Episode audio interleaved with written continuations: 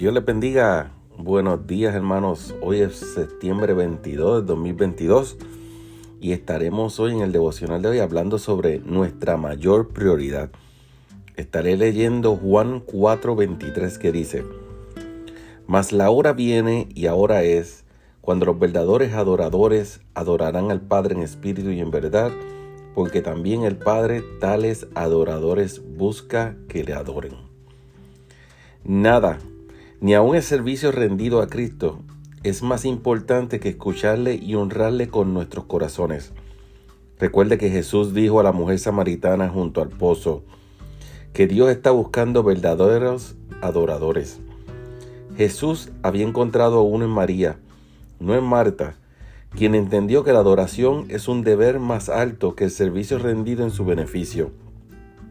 Es un peligro aún para la gente que ama a Cristo, que lleguemos a estar tan involucrando, involucrados haciendo cosas para Él que comencemos a descuidar el oírlo y recordar lo que Él ha hecho por nosotros.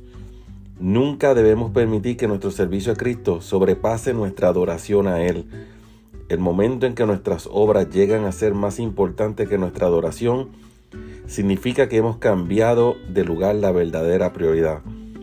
En el momento en que se alcen las buenas acciones por sobre la doctrina y la verdadera adoración, también se estará arruinando las obras.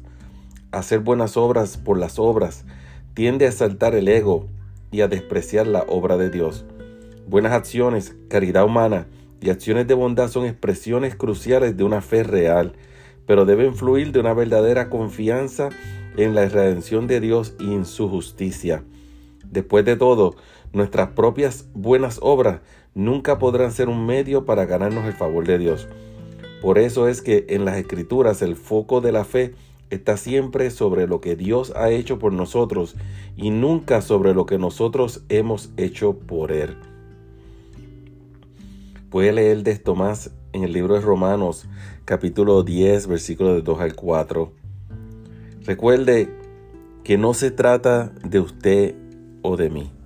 Se trata de Cristo. Él es nuestra mayor prioridad.